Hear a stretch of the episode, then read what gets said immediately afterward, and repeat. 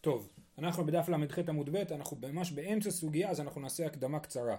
אמרנו במשנה, ששומרת יבם שנפלו לנכסים, זאת אומרת יבמה שמחכה לייבום, ונפלו לנכסים, נגיד לדוגמה איך נפלו לנכסים, נגיד אבא שלה נפטר ואין לו בנים, אז היא יורשת את אביה, אז מודים בית שמאי ובית הלל שמוכרת ונותנת וקיים. זאת אומרת יש לה בעלות מלאה על הנכסים האלה, היא יכולה למכור אותם ואין בזה שום בעיה. לעומת זאת, כתוב מה מתה, מה יעשה בכתובתה ובנכסים ונכסים יוצאים עמה. אם שומרת יבם נפטרה, מה, מה הדין שלה, של הנכסים? אז אומר, בית שמאי אומרים יחלוקו יורשי הבעל עם יורשי האב, ובית הלל אומרים נכסים בחזקתן. אה, אז אנחנו רואים שהבעלות היא לא מלאה, אבל אנחנו אומרים שהיורשים יחלוקו יורשי הבעל עם יורשי האב. אז השאלה היא מה ההבדל בין הרישא לסיפא? למה ברישא יש לאישה בעלות מלאה ובסיפא אין לאישה בעלות מלאה?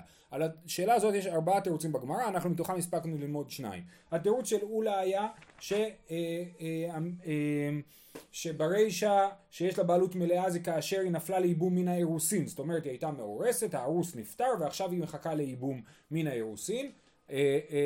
אירוסין כשאנחנו אומרים אירוסין כמובן שהכוונה היא מה שקרוי קידושין כן קידושין בלשוננו זה אירוסין בלשון הגמרא. אז היא הייתה אה, אה, מאורסת ולכן יש לה בעלות על הנכסים אבל אם היא הייתה נשואה אין לה בעלות על הנכסים. אה, ויש לה בעלות משותפת על הנכסים ביחד עם, ה, עם משפחת היבם. אה, זה התירוץ של אולה. התירוץ של רבא היה שיש הבדל בין מתי שהיא בחיים ומתי שהיא מתה. בגלל שכשהיא בחיים אז יש לה, היא מחזיקה בנכסים. הנכסים נכסי המילוג, זאת אומרת, מה זה נכסי מילוג? נכסי מילוג זה נכסים שהאישה הכניסה איתה לזוגיות, והדין שלהם הוא שהיא בעלת הגוף הקרקע והבעל אוכל את הפירות. נגיד לדוגמה, היא הכניסה דירה לקשר הזוגי, אז הדירה שייכת לה, אבל הבעל אה, מקבל את דמי השכירות, הם משכירים את הדירה הזאת, הבעל מקבל את דמי השכירות. זה הדין של נכסי מילוג. אז, אז אומר אה, רבא, כאשר היא בחיים, מה שאומרת יבם, היא מחזיקה ב, ב, בנכסים האלה, כי בעלה מת וכרגע היא מחזיקה בהם, ובוודאי שיש להם בקניין הגוף.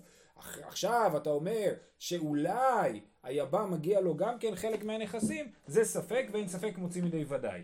זה היה תירוץ של רבא. לעומת זאת בהמשך המשנה שכתוב בסיפא שיש להם אה, נכסים אה, משותפים זה כאשר, סליחה יש להם בעלות משותפת וחולקים, יורשי האישה יורשי הבעל חולקים בנכסים שלה זה כאשר היא מתה. כאשר היא מתה היא בעצם כבר לא מחזיקה בנכסים ובעצם מי יורש אותה זאת בדיוק השאלה. אם היא נחשבת נשואה ליבם אז היבם יורש אותה. אם היא נחשבת לא נשואה ליבם אז היורשים שלה יורשים אותה. אה, ולכן זה ספק וספק ולכן יחלוקו. אז שוב, רישא היא חיה לכן אין ספק מוצאים די ודאי, וסיפא ספק וספק.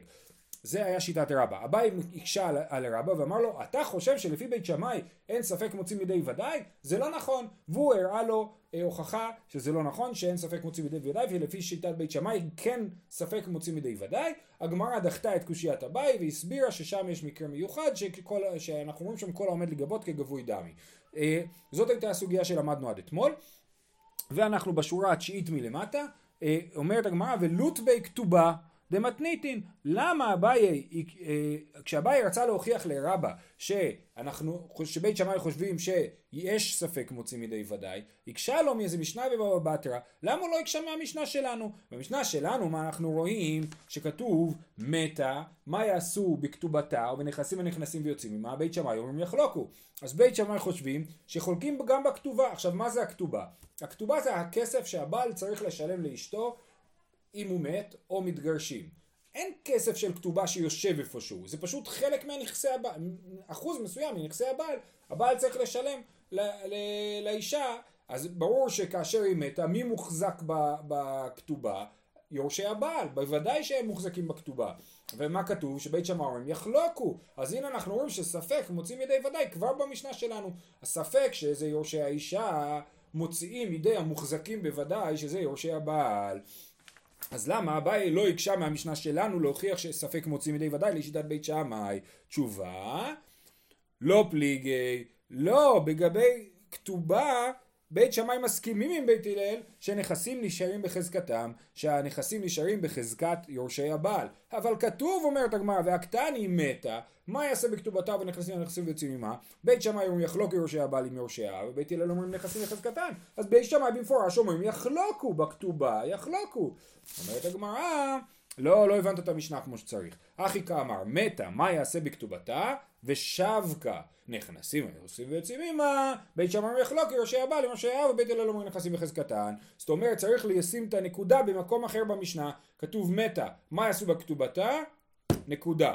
נכנסים, הנכנסים ויוצאים עמה, בית שמאי אומרים יחלוקו. בעצם יוצא שעל הכתובה בית שמאי מסכימים שנשארת ברשות יורשי האב, ולכן אין מפה ראיה ש...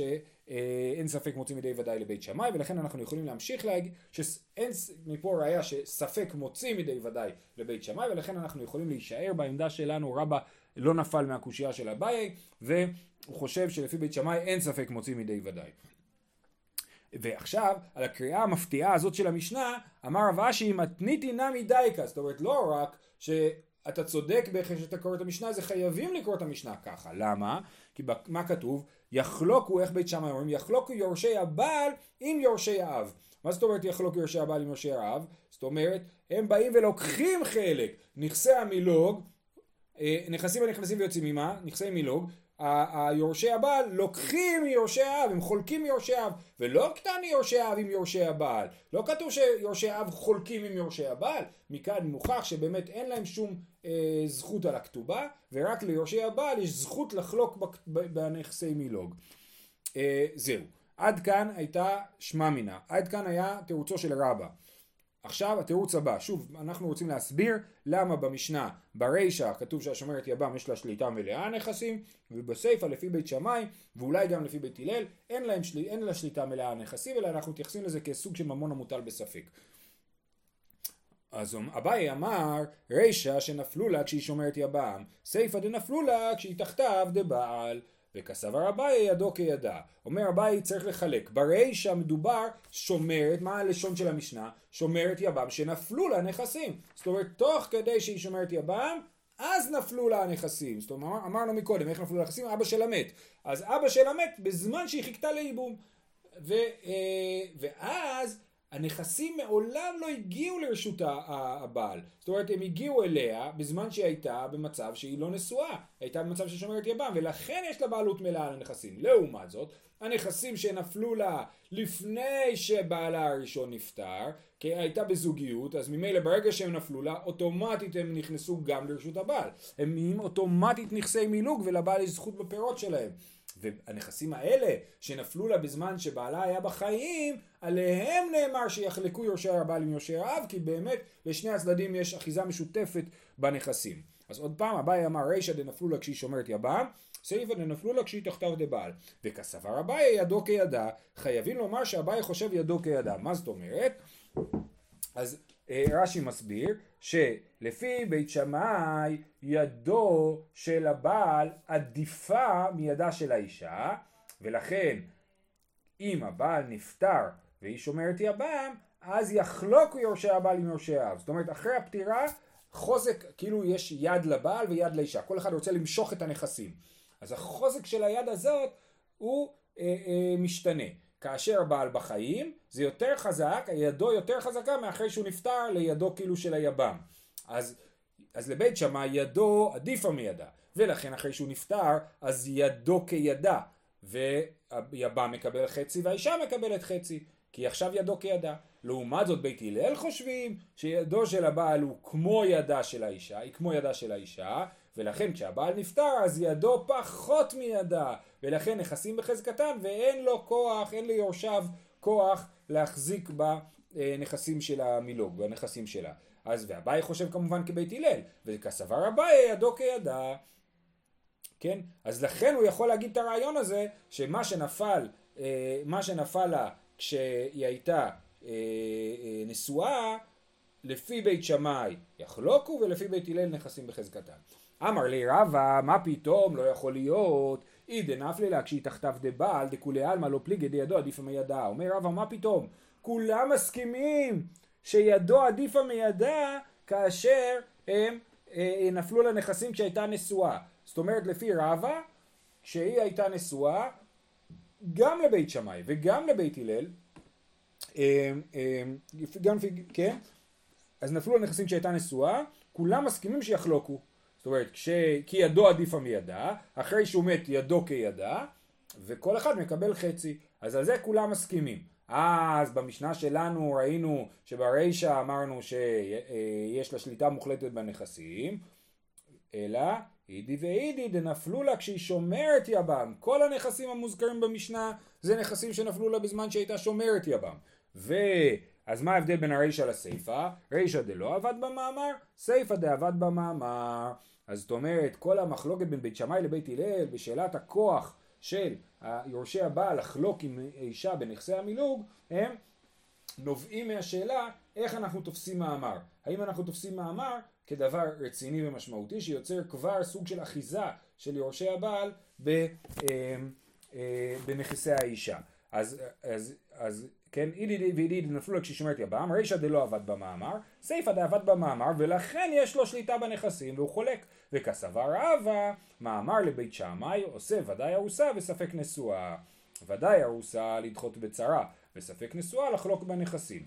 לפי אה, אה, בית שמאי, למדנו בפרק שלישי אני חושב, שלפי בית שמאי אה, אה, אנחנו אומרים אה, אשתו אמו, זאת אומרת כשיש מאמר זה נחשב כאילו היא כבר נשואה לבעל, כן? אז אומר רבא לפי בית שמאי כשיש מאמר זה נחשב לנשואה לגמרי אה, לבעל לעניין לפתור צרת ערווה, יש לדוגמה זקוקה שהיא צרת ערווה והבא, והיבם מייבם את, היא לא צרת, יש שני יבמים, היא צרת ערווה על, על אחד מהם, אז היבם שמותר לו ייבם, אה, לא ייבם, עשה מאמר ביבמה ויש לו עוד אישה, אז אה, אומר בית שמאי, כיוון שהוא עשה מאמר, אז זקוקתו עמו ותצא זו משום צרת אחות, אה, צרת אחות אשתו. כן? זאת אומרת, יש לנו צרת ערווה.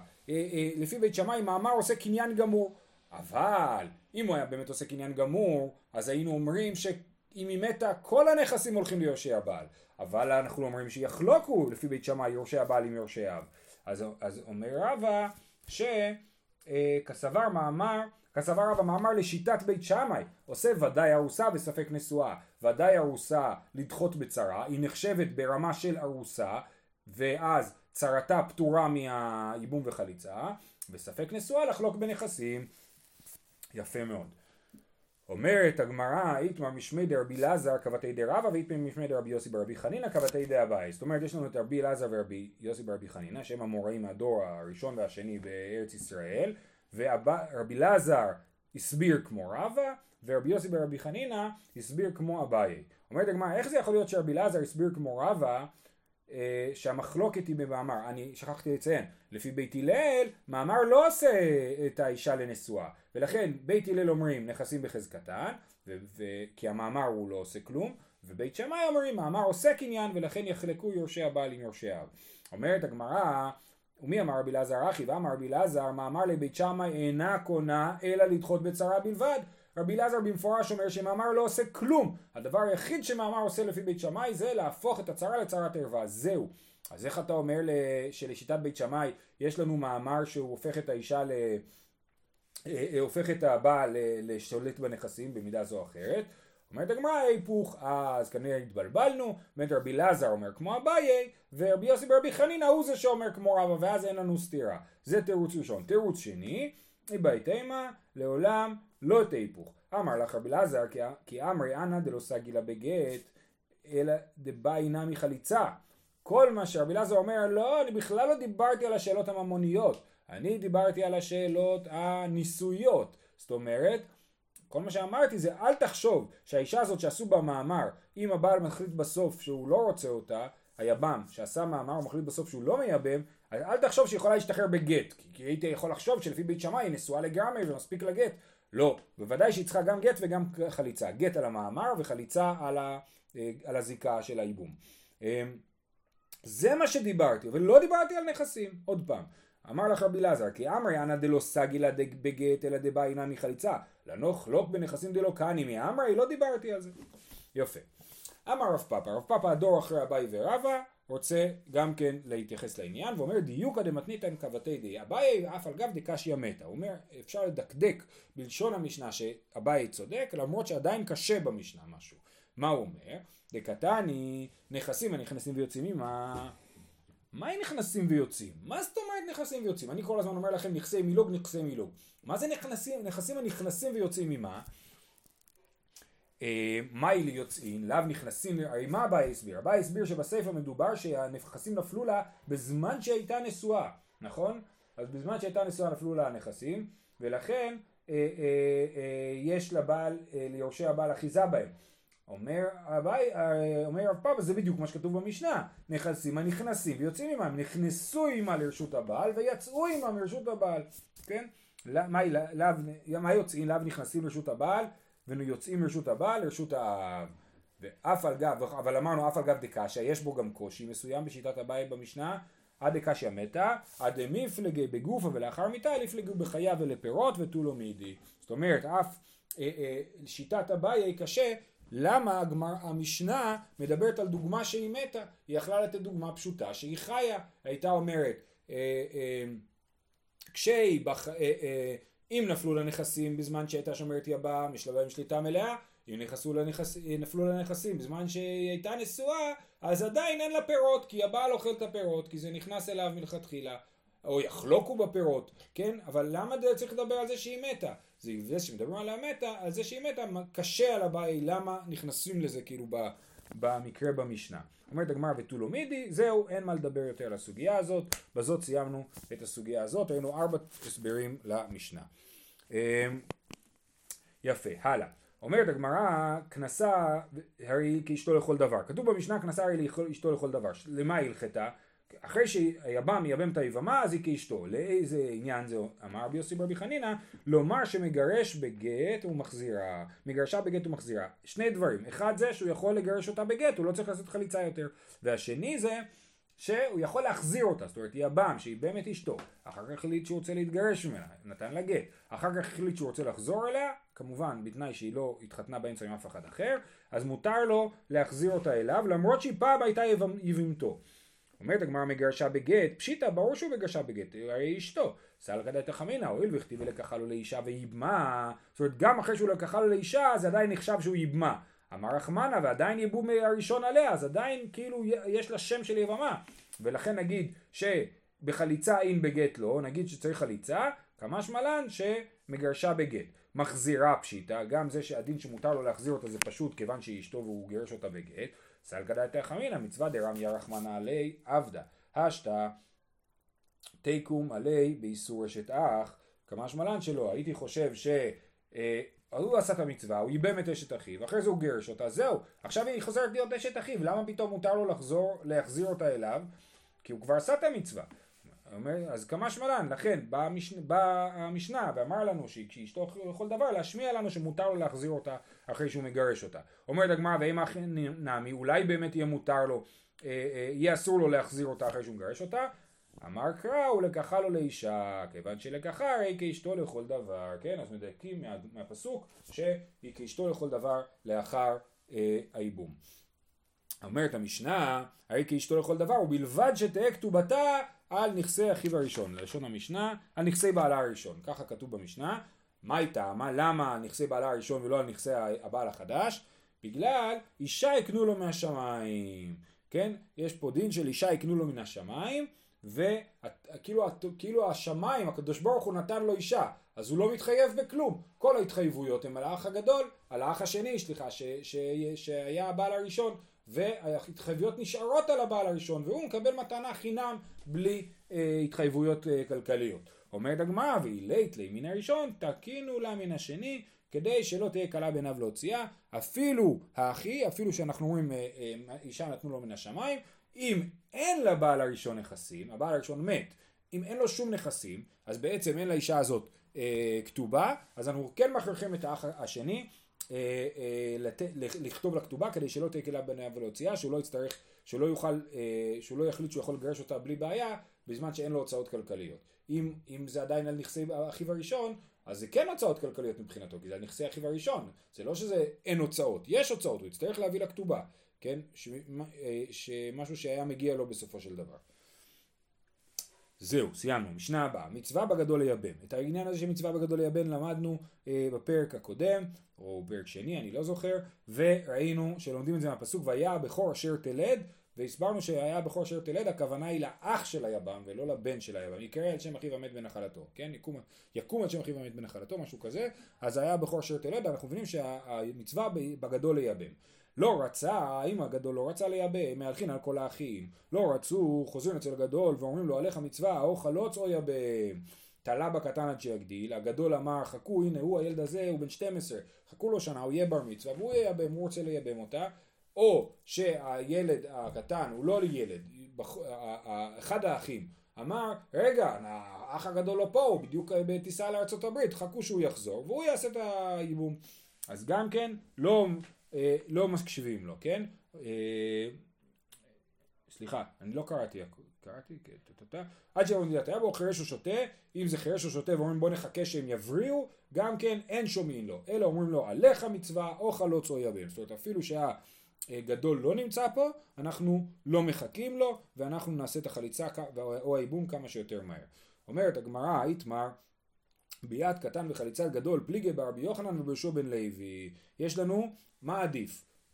ביעד קטן או חליצת גדול? הרי כתוב במשנה מצווה בגדול לייבם. מה אם לחלוץ? האם מצווה בגדול לחלוץ? האם יש מצב שהאח הצעיר מעוניין לייבם? האח הגדול רוצה לחלוץ? מה עדיף? שהאח הגדול יחלוץ? זאת אומרת בעצם זה אומר שכל החיובים הם על האח הגדול או שאנחנו אומרים עדיף שהאח הקטן ייבם כי תמיד יש עדיפות לייבום על פני חליצה.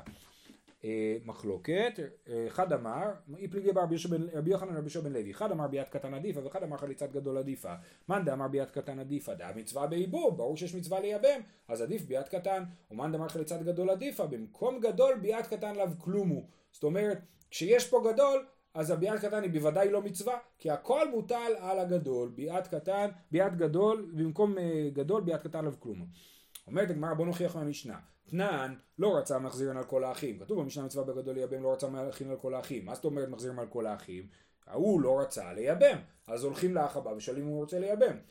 מסיימים את כולם ואף אחד לא רוצה לייבם. אז חוזרים לאח גדול ואומרים לו לחלוץ. מכאן מוכח שביאת קטן עדיפה על חליצת גדול, נכון? אז אומרת הגמרא, תנן לא רצה מחזירן על כל האחים. מאי לאו לא רצה לייבם אלא לחלוץ וקטנים מהלכים אצל האחים? שמע מינה ביאת קטן עדיפה. תשובה לא, לא רצה לחלוץ אלא לייבם. ודכוותה גבי האחים לא רצו לחלוץ ולא לייבם. אמאי חוזרים אצל הגדול, אז אם ככה אז צריכים להגיד גם שהלכו לכל אחד האחים ואמרו לו תייבם או תחלוץ. אז כל האחים לא רצו לא לייבם ולא לחלוץ. אז כתוב במשנה שחוזרים אצל גדול. למה חוזרים אצל גדול? אה, אה, אמאי חוזרים אצל גדול. תשובה למכפייה. זאת אומרת אם הגדול כבר לא רוצה לא לייבם ולא לחלוץ אז למה לחזור אליו? התשובה היא חוזרים אליו בשביל לכפות אותו לייבם או לחלוץ. להכריח אותו. כן? אומרת מה לכפה לדידו, למה כופים דווקא את הגדול? תשובה, כיוון דמצווה על ידידי רמיה, לדידי קייפינן. אנחנו מכריחים אותו בגלל שהמצווה מוטלת עליו. אז אין הוכחה מהמשנה. אפשר להסביר שהמשנה שהגדול לא רצה לא לייבם ולא לחלוץ. אה, משנה, עוד הוכחה מהמשנה שלנו, תנן, תלה בקטן עד שיגדיל אין שומעים לו. אם הגדול אמר חכו שהקטן יהיה גדול והוא ייבם אותה, לא מקשיבים לו. למה? הרי היא ביאת קטן עדיפה, אמאי אין שומעים לו? נינטר דילמא גדיל ומייבם, נחכה שהוא ייבם את האישה. אה, אה, תשובה, ולטעמיך, גם אתה, שאתה חושב שביאת, שחליצת גדול עדיפה, זה גם לא מסתדר. ובגדול עד שיבוא מדינת הים אין שומעים לו. אמאי נינטר דילמא אתי וחליץ, אם הגדול נמצא במדינת הים, אם ואתה אומר שהחליצה בגדול עדיפה, אז נחכה לו שיחלוץ. אלא מה אתה עונה לי? כל שאוי מצווה לא ישעינן. אז גם אני אענה לך ששיעוי מצווה לא משעינן, אנחנו לא מחכים, אנחנו עושים את זה עכשיו, אנחנו רוצים עכשיו לפתור את הבעיה ולא מחכים עם זה, ולכן אנחנו לא מקבלים את הרעיון שנחכה לקטן שיגדל, וגם לא מחכים, אה, מקבלים את הרעיון שמחכה לגדול שיבוא ממדינת הים, וזה לא קשור לשאלה האם ביאה עדיפה או חליצה עדיפה. אה, יש נוסח אחר לכל הסוגיה, שאומר שהם חלקו במשהו קצת אחרת. אי דאמר בביאה כולי עלמא לא פליגי דביאת קטן עדיפה, כולם מסכימים שייבום זה הכי טוב, אז קודם כל נייבם, נבדוק עם כל האחים אם מישהו רוצה לייבם. כי פליגי בחליצת קטן, ואחי יתמר. חליצת קטן וחליצת גדול, פליגי ברבי יוחנן רבי יהושע בן לוי. אחד אמר חליצת גדול עדיפה ואחד אמר כי הדד אינינו. כן? יש פה מחלוקת, האם יש עניין שהקטן יחלוץ, שהגדול יחלוץ. זאת אומרת, האם כל מה שאמרנו שמצווה בגדול ייבם זה דווקא ייבום, אבל אין מצווה בגדול לחלוץ, או שיש מצווה שהגדול יהיה, יטפל בעניין הזה. אז שוב פעם רוצים להוכיח מהמשנה שלנו. אה, שנייה, אה, נקרא פה. ברוך אומר של לוי, אחד אמר חליצת גדול עדיפה, ואחד אמר כידד אינינו. מאן דאמר חליצת גדול עדיפה, דעה מצווה בגדול. ואידך, כי עמדן מצווה בגדול, עניין ייבום, אבל עניין חליצה כדד אינינו. כן? אז הם שווים. תנן, לא רצו, חוזרים אצל גדול. מאי לאו, לא רצו לייבם אלא לחלוץ, וקתני, חוזרים אצל גדול, ושמע מינה, חליצת גדול עדיפה. כן? אנחנו רואים שאם הם לא רצו, חוזרים לגדול. סימן ש... אה, חוזרים אליו לחליצה, סימן שהגדול הוא קודם כל בודקים שכולם לא רוצים לייבם, ואחרי זה הולכים לגדול שיחלוץ, סימן שחליצת גדול עדיפה, אומרת הגמרא לא, לא רצו לא לחלוץ ולא לייבם, כולם לא רצו לא לחלוץ ולא לייבם. אומרת הגמרא דכוותה גבי גדול, גם הגדול לא רצה לא לחלוץ ולא לייבם. אלא מה חוזרים אצל גדול? למכפייה. חוזרים עליו בשביל לכפות אותו, להכריח אותו לחלוץ ולייבם. אה, למה מכריחים דווקא את הגדול? לכפייה לדידהו, תשובה, כיוון דמצווה עליה דידיה רמיא, לדידיה כייפינן. כיוון שעליו המצווה של הייבום, לא מצוות החליצה, אלא מצוות הייבום, אז אה, לפי השיטה הזאת אז כופים אה, אותו. עוד הוכחה מהמשנה, תשמע, תלה בגדול עד שיבוא מדינת הים, אין שומעים לו. ביסל כדאי חליצת גדול עדיפה, המה אין שומעים לו. למה לא מחכים שהגדול יחזור והוא יעשה את החליצה, כי חליצת גדול עדיפה. נינטר דין מעטי וחליץ, נחכה. אומרת הגמרא, לא נכון, ולתמך בקטן עד שיגדיל אין שומעים לו, אמי נינטר דין מגד אלומיה בהם. הרי גם אתה מודה שהיבום עדיף, אז למה לא מחכים לקטן עד שיגדיל, אלא כל שוי מצווה לא שאינן. זהו. עכשיו בעצם יש לנו פה את השאלה הכי בסיסית, מה עדיף לעשות, ייבום או חליצה? תנא נתא, מצוות ייבום קודמת למצוות חליצה. בראשונה, שהיו מתכוונים לשם מצווה. עכשיו שאין מתכוונים לשם מצווה, אמרו מצוות חליצה קודמת. אם לא מתכוונים לשם המצווה, אז מצוות חליצה קודמת למצוות ייבום. ככה אומרת המשנה. אומרת הגמרא, אמר רב אין כופין. הרב אומר, למרות שמצוות חליצה קודמת לא כופין אותן. ואם שניהם רוצים לייבם ולא לחלוץ, בוודאי שייבמו, אין בזה שום בעיה. יש קדימות לחליצה, אבל מה שהם רוצים. רש"י פה מעיר באריכות שזה כמובן רק ששניהם רוצים, אבל יבמה שלא רוצה ייבום, אז מכריחים אותו לחלוץ ולא נותנים לו את האפשרות לייבם. אה, אה, יפה. כי עטו לקמי דרב, כאשר היו מגיעים אנשים לרב לחליצה וייבום, אמר להוא אי בית חלוץ, אי בית יבם, בדידך תלה רחמנה, ואם לא יחפוץ האיש, האם חפץ, אי באי חליץ, אי באי מייבם. זאת אומרת, הוא אומר, כשהיו מגיעים אליו, הוא אומר, תחליטו מה אתם רוצים לעשות, או מה אתה רוצה לעשות. אתה רוצה לייבם, תייבם. אתה רוצה לחלוץ, תחלוץ. זאת החלטה שלך. הוא לא היה אומר להם חליצה עדיפה. כן? זה הנקודה. כי הוא היה אומר, כתוב, אם לא יחפוץ האיש, זה דווקא תלוי ברצון של האדם. ואף רב יהודה סבר אין כופין. גם רב יהודה תלמידו של רב אמר שלא כופין על החליצה, אלא מאפשרים לייבם. מדעת כן רב יהודה בגיתא דחליצה. היה גט חליצה. גט חליצה זה אומר שהאישה שעשתה חליצה היא צריכה איזשהו מסמך שמוכיח שהיא כבר לא אשת איש והיא עשתה חליצה והיא משוחררת ויכולה להתחתן. אז היו מביאים לה גט חליצה, כאילו שטר שכתוב בו שהיה חליצה. והנה נוסח השטר ומתוכו אפשר להוכיח מה רב יהודה חושב. מה כתוב בו? איך פלוני בת פלוני, פלונית בפלוני הקרב יד פלוני יבמה, כן, אישה מסוימת, הביאה את פלוני שהוא יבמה, קדמנה לבית דינה, לבית הדין, ואשתמודעין הוא דאחוה דמיתנא מאבניהו, והכרנו בו שהוא אחי אביו, של היבם, של המת, ואמר לי, ואמרנו לו, עיצבית ליבם יבם, והיא לא, איתלה לי רגח דמינא. אז אומר, אמרנו לו, אם תרצה לייבם, תייבם. אם אתה לא רוצה לייבם, אז אתה תגיש את רגל ימין. מכאן אנחנו רואים ש... אה, אה, מכאן אנחנו רואים שבאמת אה, אפשר לעשות גם ייבום, הצענו לו לייבם, נכון? ואטלע לה רגלי ימינא, ממשיך נוסח השטר ואומר, והושיט לה את רגל ימין, ושרא סיני מעל רגלוי, הורידה את נעלו מעל רגלו, וירקת באנפוי רוקיה דמתחזי לבית דינא על ארעא, ירקה בפניו רוקה נראה לדיינים על הארץ, כי היריקה שכתוב ירקה בפניו, אנחנו דורשים שאין הכוונה לירקה בפניו, אלא ירקה על הארץ, ונקודה. וזה סוף השטר. ורב חייא בר אביה מסמן במשמי דרב יהודה, זאת אומרת לרב חייא בר אביה הייתה מסורת שהיה עוד משפט בשטר החליצה הזה, והקרינו מה דכתיב בספר דאורייתא דמשה, והקראנו את מה שהקראנו להם, אה, או הקראו לנו את מה שכתוב בספר תורת משה, כי כתוב וענתה ואמרה, ככה יעשה לאיש אשר לא יחפוץ אה, להקים את שם אחיו המת, משהו כזה, אה, אז, אז היא הייתה צריכה להגיד את הנוסח של הדברים, אז גם את המשפט הזה אנחנו מוסיפים, וזה סך הכל שטר החליצה. על הנוסח שכתוב שם, השתדמאין הוא דאחוד דמיתנא מאבא ניהו, זאת אומרת הכרנו בו שהוא אחי אה, אביו מהאב, שואלת הגמרא, או נחלקו, סליחה, נחלקו האמוראים. פליגי בר אבחה ורבינה, אחד אמר בעדים ואחד אמר אפילו קרוב ואפילו אישה. מה זאת אומרת ישמודעינו? אמרנו ישמודעינו, הכוונה היא שהכרנו בו. איך הכרתם בו? האם צריך שיבואו עדים? כן, רב אחא אומר שצריך שיבואו עדים ויעידו שהוא אחי אביה, ורבינה אומר, הכרנו בו. זאת אומרת, אנחנו רק הכרנו שהוא האח, ולא, ואפילו, איך הוא אומר? אפילו קרוב ואפילו אישה. זאת אומרת, כל דבר. זה לא עדות, אלא מספיק לנו ידיעה אה, אה, מוסמכת או הגיונית, ריאלית, שהוא באמת אחי, אחי האב. אה, אה, והלכתה, גילוי מילתא בעלמא הוא, ואפילו קרוב ואפילו אישה, אה, ובאמת צריך רק אה, עדות של גילוי מילתא ולא עדות גמורה. זהו, אנחנו נעצור פה, שיהיה לכולם חג כשר ושמח.